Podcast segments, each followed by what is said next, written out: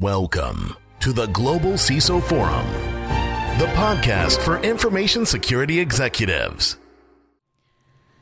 Welcome to the Global CISO Forum podcast. I'm your host, Amber Pedroncelli. With me today is Rob Johnston. He is the head of operations for FIS Banking Solutions, but actually, more importantly, he is the finalist for CISO of the Year uh, for our 2019 CISO Awards. Welcome to the show, Rob.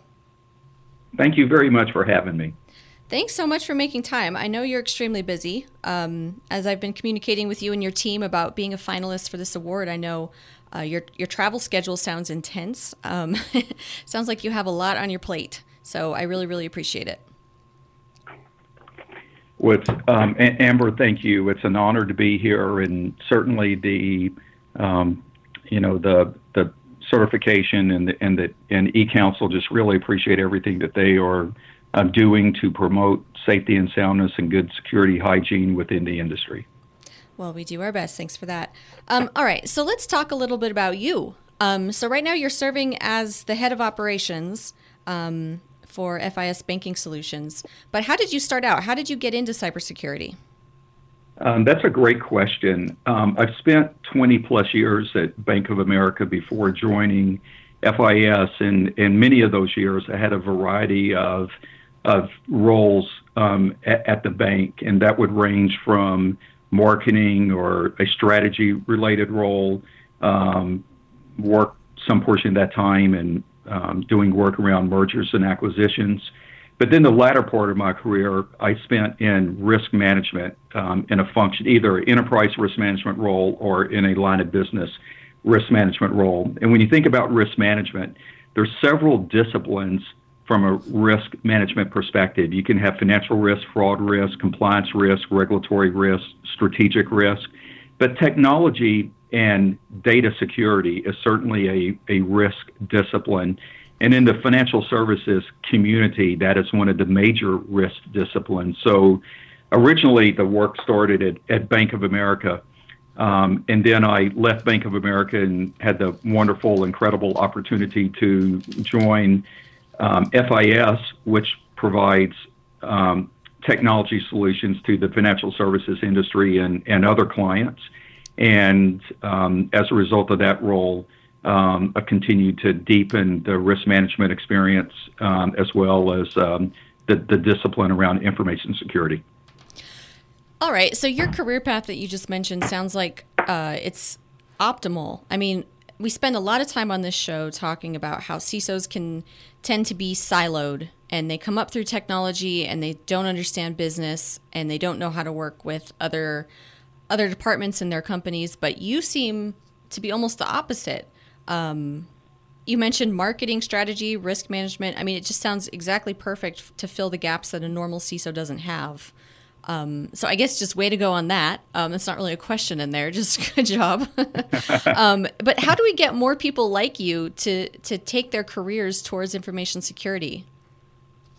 Well, I think n- number one, it's a it's a great question, and and the reason I, I say that if if you look at the World Economic Forum and what was published in January this year as a, a result of of Davos, um, if you look at information security from a jobs perspective, it will be one of the high demand jobs um, or the next decade and beyond. And so it's a tremendous field um, for those that are that are looking to truly make a big impact. And um, and you referenced my diverse background. I actually look at the technology profession, and I envy the technology professionals that have been able to come up within the space that have a deep, deep technical expertise. So I appreciate the uh, the accolades that you mentioned around uh, the diversity of my work experience prior to this, um, but I do have tremendous respect for those that have um, a deep technical ac- acumen. I, I, do think that's critical to be uh, very effective in the space. Um, however, with that said, um, I do think it's beneficial when you have the complex conversations between technology and that tech, technical acumen and are able to bridge the business functions. Because at the end of the day, it's important um, for everybody at a company, not just the technical individuals, but everybody at a company must embrace and support risk management and, and certainly data security. So it's not a role of just the CISO or the technology team, but it's really a role that should be shared by every associate across an organization. Absolutely, um, and it, you know, with a risk management background and um, even marketing, I mean, you probably understand that um, at a deeper level, and you probably see how it impacts a company at a deeper level than some other um, more technical, less diverse uh, background CISOs. So I can see how that's been a, a huge asset for you in your career. And switching over to fintech, that's just, I mean, it's such a buzzy word right now. There's just so much, um, you know, energy around fintech and, and information security products and, and blockchain and and all of that. Mm-hmm. So that is highly, highly technical. Um, how did you make that leap, and how comfortable are you over there? well, that's a, that's a great uh, an, another great question. The first off, fintech is just an incredible industry. I, I couldn't be more pleased and if um, if if you would ever have the the the benefit of speaking with my wife, she would tell you after uh, the career that I've had, I've never had as much fun as I'm having right now. Um, a lot of that is a factor of being in the fintech community, but it's also a factor of working at FIS. It's just a, a tremendous company that's positioned well within this industry. Um, fintech in in general is a fascinating field, and fintech by definition is is short for financial technology. And if you think of that field, there are more revenues in financial technology than there would be the movie industry combined on a global basis. So it's a it's a fascinating environment to work in, um, and and there's a tremendous amount of opportunity um, within this industry and within this space. Um, the other part of that that makes it very appealing is what you referenced. You talked about blockchain. Um, you, you, could look at other forms of innovation that are occurring, um, artificial intelligence, machine learning, business process automation. Um, all of that is at the forefront of of where the financial technology sector is is going in the future.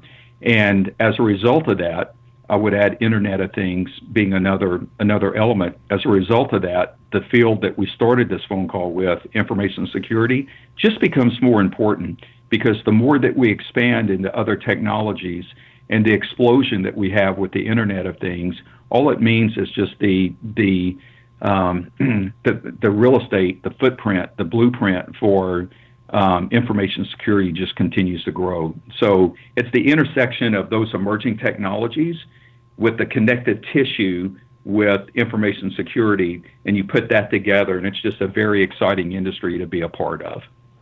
I bet. I mean, once upon a time, you thought of finance, and it was kind of a conservative industry. You know, it was, you know, hadn't changed in a while, but now fintech comes along, and wow, it's just one thing after another, and and the the introduction of blockchain and I don't know. It just seems like a very cool place to be positioned, and I'm glad. Um, isn't it funny how the wives always know when, when their the husbands are happy at work? I just uh, I can so relate uh, to that. yep, um, our wives are always a step ahead of us for sure. yeah.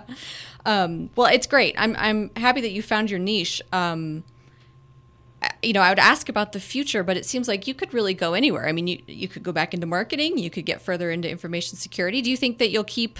I mean, you have your certified CISO, so do you think that at some point you'd like to look for a, a CISO level position? Um, I I actually like and enjoy the intersection of information security and the business, and that combination of that role is a very appealing role for me personally mm-hmm. um, in terms of what I value from a career perspective. So I am very happy at the company, um, FIS, very happy in the existing role.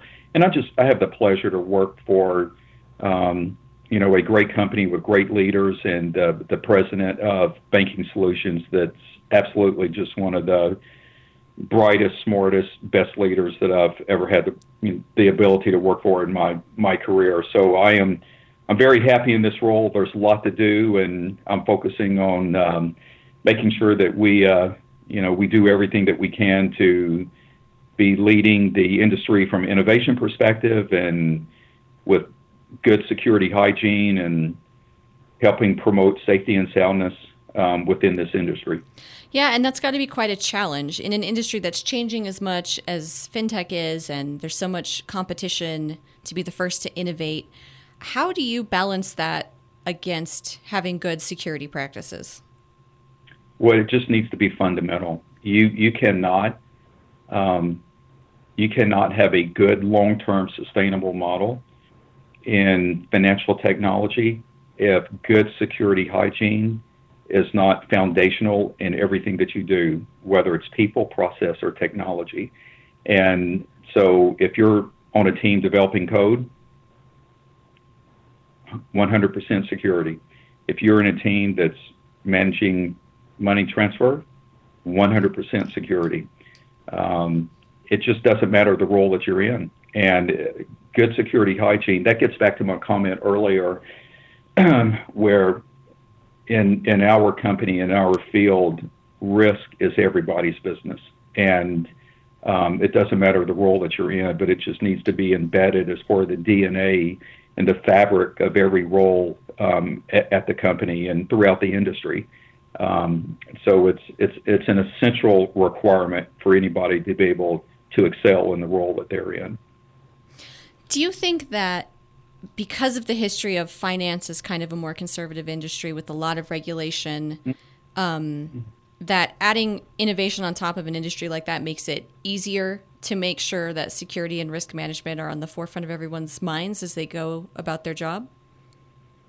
Well, I, I think it's it's certainly when, when I said it's foundational. Um, we recently did a survey of bank board of directors, and in that survey, it stated we, we asked them what is the top risk that you consider at your bank, and 85% of the survey res- respondents the bank boards responded with cybersecurity as the top risk. It's ahead of credit risk, it's ahead of liquidity risk, it's ahead of compliance risk. All of those would be traditional risk of, of banks and financial institutions around the globe. And they stated cybersecurity is the top risk by a large margin. So it is not um, it is not difficult to keep it at the forefront as we, the industry, innovate because it's required and it's essential. And quite frankly, you can't be successful in this industry unless you do have cybersecurity, information security, data protection, and the other risk disciplines at the forefront of everything that we're doing. That is incredible. Is that a, a published survey, that 85% number? Um, it is a, um, a survey that we publish called Bank Directors um, bankdirectors.com, and it's a, a, survey that we we perform across the clients that that we serve. Um, and if you look at just as an example, within the U.S., when you combine banks and credit unions, there are more than 10,500 banks and credit unions. Um, that group is front and center of who we serve from a client base perspective. Mm-hmm. And so we perform and do a lot of voice of the customer information with within that industry, the financial services industry, to make sure that we are meeting the needs, um, whether it's at the board level, the the C-suite level, or the operational levels. Well, because I would love to link to that. I think that that's just a uh, in in our show notes. I think that's a really eye-opening opening number and says a lot about the education of the industry and, and the the good job that people like you have done mm-hmm. with awareness in the industry. Mm-hmm. Um, mm-hmm. That's just fantastic. Um, well, I will be glad. I will be glad to forward that to you, Amber. Thank you so much. So, listeners, we'll have that in the show notes. Um, go and uh, read the survey for yourself. I think that is going to be very interesting for everybody. All right, so circling back to your award, um, it's actually for the CCISO of the Year award. So that's a pretty big deal to us because CCISO is our executive level certification. EC Council likes to shine a light on stars uh, that that carry our cert. Um, can you tell us about you know how long have you had it and how has it impacted your job? Um, well, first off, uh, I, w- I want to start, Amber, uh, or finish where I started, which is, you know, the first comment that I made was I wanted to thank you and EC-Council and certainly the the opportunity to sit and and um, and um, obtain a, a CCISO um, certification. It's a it's a tremendous gift within the industry, and the reason I say that is talent continues to be one of the the big challenges for anybody in uh, financial technology, and um, you know making sure that we are onboarding professionally ready associates is a challenge for us, and it's a challenge for the industry. And what the CC, CCISO award provides is the ability for people that maybe do not have the traditional degrees, um, something in a technology field, but maybe a more um, a different degree. It could be in business, it could be anything else. But they're able to go in and with experience and the training that you get with the CCISO certification um, to further their skills and abilities to be more effective um, and to be technology ready and technology prepared and security ready and security prepared to work in a role at a company like ours. And and so I just really appreciate the opportunity. I want to thank you for certainly uh, uh, and the and the certification, the opportunity to sit. I think it's an it's an incredible certification because it does bridge for individuals like myself that may be a little further in their career. Uh, it does bridge the technical with the executive level um, training that's required um, I, I, just um, achieved an enormous amount of knowledge going through the training program and sitting for the exam. And um, you can see on my footer and my emails that it's usually the first uh, uh, certification credential that I state, and uh, certainly one that I've valued. So I want to end this interview from my perspective to just thank you and EC-Council and, and those that have um, you know, given us the opportunity to have a certification of this stature. It's it's an incredible gift, and I'm honored to to be able to obtain it. And honored to be able to um, be a finalist for this award this year. Well, I really appreciate those kind words. You know, it is my um, the program that I run here at EC Council, so I I really appreciate hearing that and. Um, I look forward to seeing you on the stage in Atlanta next month. Hopefully, I'm giving you a pretty glass trophy. Thank you so much for being such a great example of the CCISO uh, ethic out there in the world, and thanks for making the time to come to the interview. Thank, thank you, Amber. It was, a, it was an honor. Really appreciate it. Thank you for tuning in to another edition of the Global CISO Forum, the podcast for information security executives.